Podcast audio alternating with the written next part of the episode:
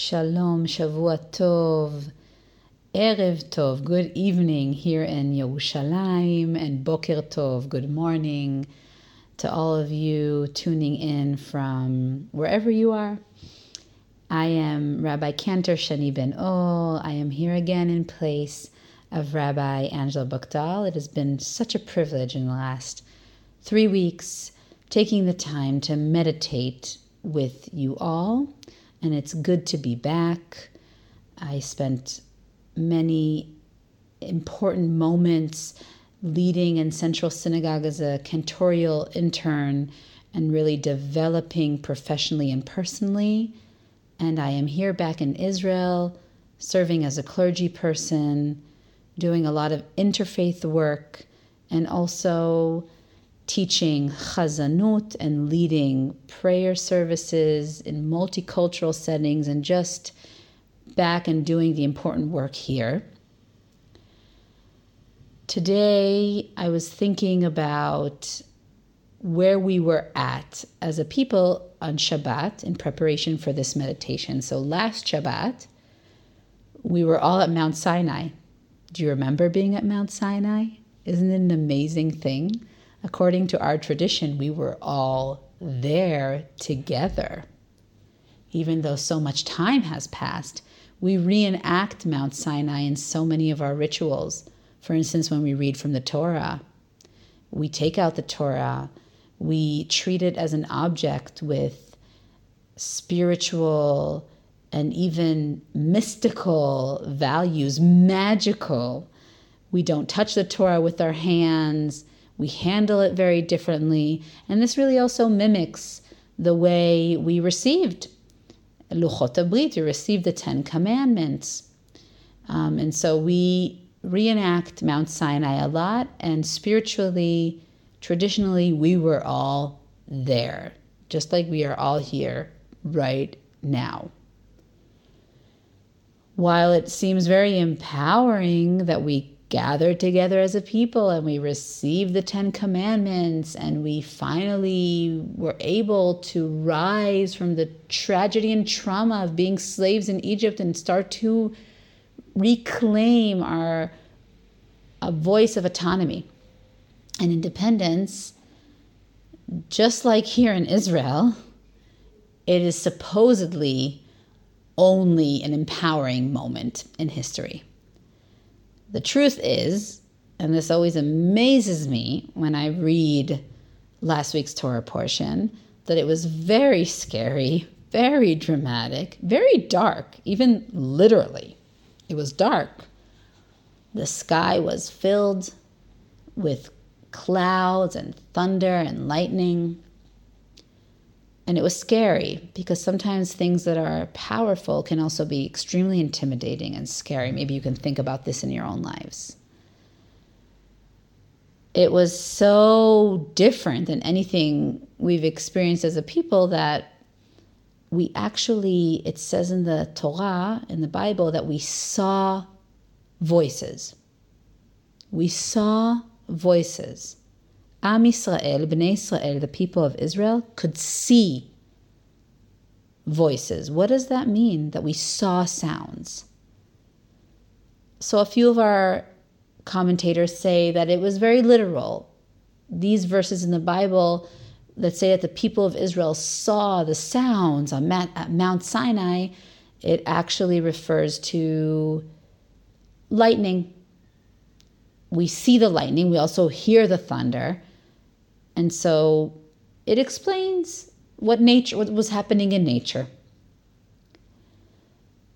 But I always felt, especially as a musician, as a cantor, the first cantor that was ordained here by the Reform movement in Israel, I always felt that that's not a very satisfying explanation because there has to be a different understanding of these very interesting intentional words of seeing voices in the most important moment maybe that we have as a people as a community as a nation. And so looking at other commentators we understand that perhaps the people of Israel saw the voice of God meaning that there was a spiritual encounter that made us connected to our senses and experience things in a different way. We could see voices that we are supposed to hear. What does it mean to see voices? In Israel, right now, we see the voices of those that aren't with us constantly. We see the voices of our hostages, for instance, in Gaza, still 130 of them, even more than 130. They're not with us. They can't speak for themselves. We can't literally hear them, but we see their voices in front of our eyes all the time. We feel their voices. We feel the absence of their being. We can see it so vividly. In our fantasies, we see them returning, and we can only hope it's not a fantasy. When something is so intense and so different than what you'd ever experienced before as a human being, your senses react differently. Just like every Shabbat, since that Black Shabbat, we call it the Black Shabbat here, many of our bodies relive that Shabbat. We can feel it all over again. We can see the images. When people have post trauma, and we now have also collective post trauma, and I'm reading a lot of research about it, also because of the interfaith work I do and how important it is for me to be sensitive and attentive and to tend to the needs of the Israelis and Palestinians that I serve.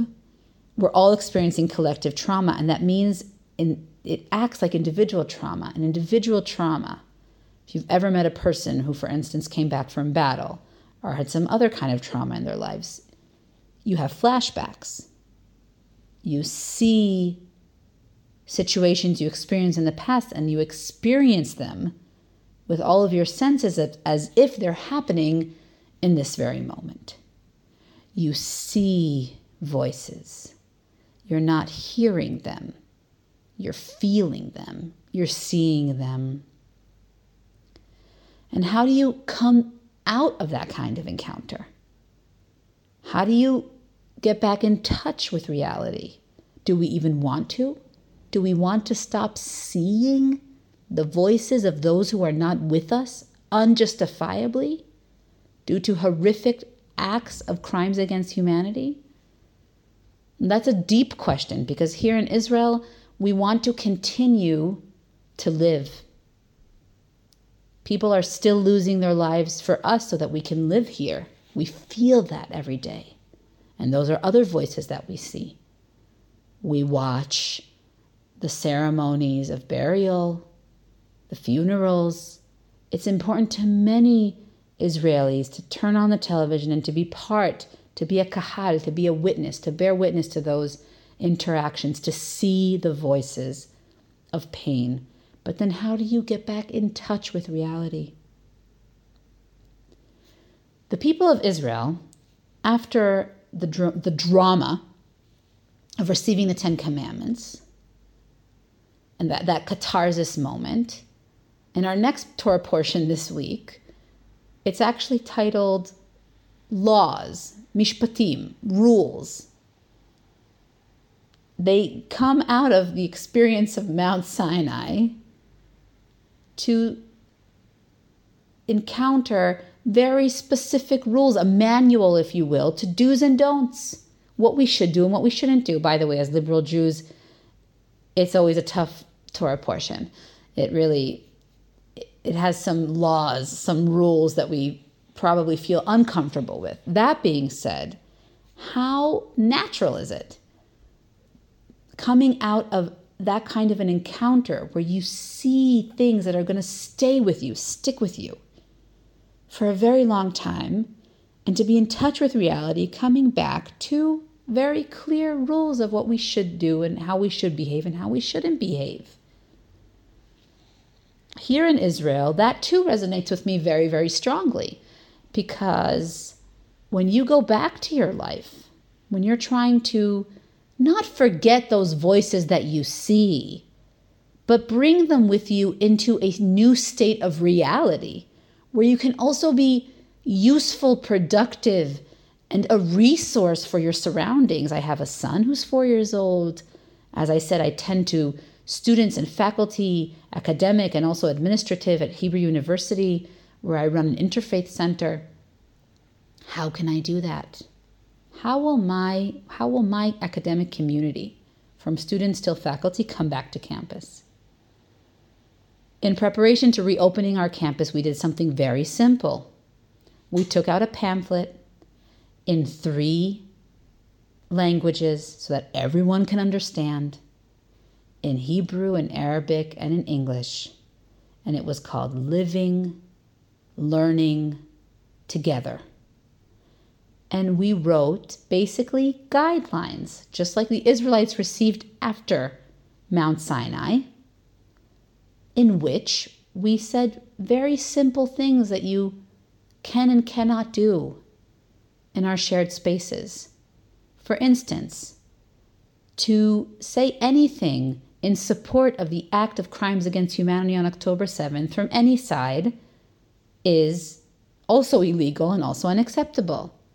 Another guideline that sounds very simple and obvious but was not to many people in Israel after October 7, specifically Jews, is that it is totally acceptable and we allow to condemn the lives, the innocent lives that are being taken on all sides, and that you are allowed to also raise a political flag against it, against innocent lives inside and outside of Israel that are being ended right now and so on and so forth. And so we had very simple guidelines that maybe seem obvious to you, but to us, they allowed us to walk into campus to see the voices that we all hold, and we do. I have students with families in Gaza, and I have students that their loved ones are fighting in Gaza as Israeli soldiers. That is literally what's happening right now inside the borders of Israel. How do you come off the mountain? how do you still see the voices and don't forget them and go back to your life and build your life in the desert? That's really where we are. And so it is time for us to now meditate and reflect on some of those concepts and thoughts. And I invite you to get comfortable, to start even right now, to gain an awareness to your body to breathe, to make sure all of your technological devices are silent. And what I'd invite you to think about today are voices that you see right now. It doesn't have to be in relation to Israel. Bnei Yisrael ro'im et hakolot. As a people of Israel, even though it's a very hard action and hard thing to bear, we bear witness to voices. We see them all around us. And we should be encouraged to see voices, even of those who aren't from our, our own group. What voices do you see? What voices have you seen? Perhaps it's not even of some kind of a national group, culture, religion. Maybe it's just a memory of a loved one that you can still hear singing you a lullaby.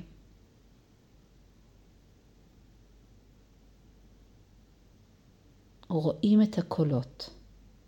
לראות את הקולות. I'm inviting you to breathe and see voices. Don't worry about the time.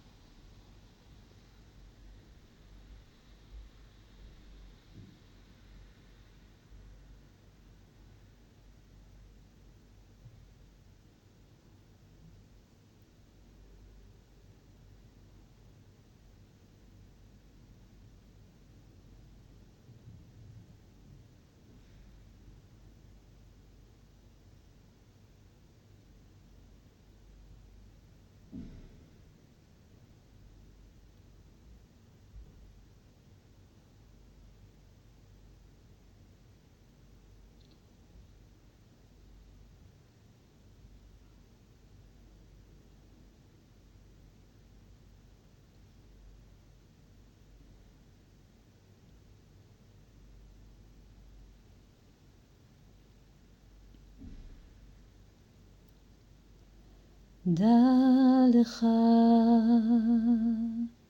שכל רואה ורואה יש לו ניגון מיוחד משלו. דע לך שכל עשב ועשב יש לו שירה מיוחדת משלו.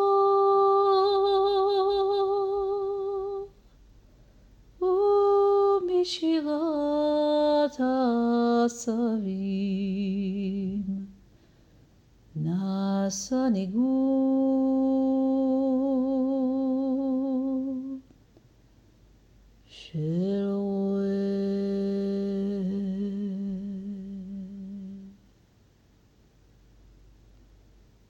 start opening your eyes. Take one final breath.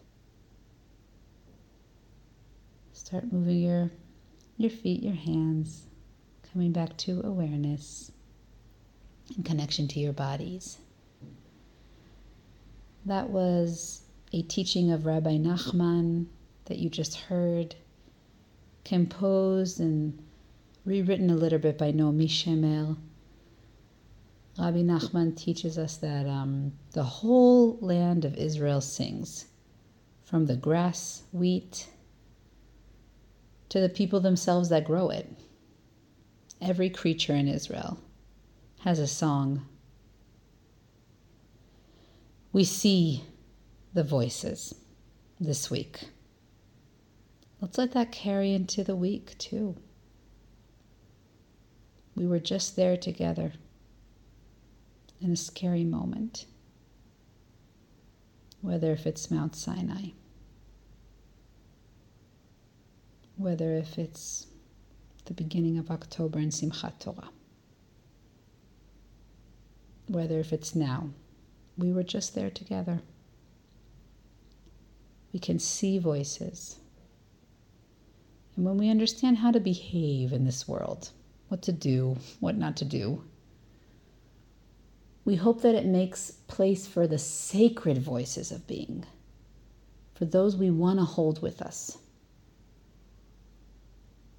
Perhaps voices of people that we care about, whether if their lives ended tragically or just naturally, and we can still dwell in their voice. Whether if it's voices of clarity jarring voices. I remember one iconic sermon from Your Bima, Rabbi Angela Buchdahl, at the beginning of the war. Voices of clarity that enable us to see reality differently. Or perhaps from your president, Joe Biden.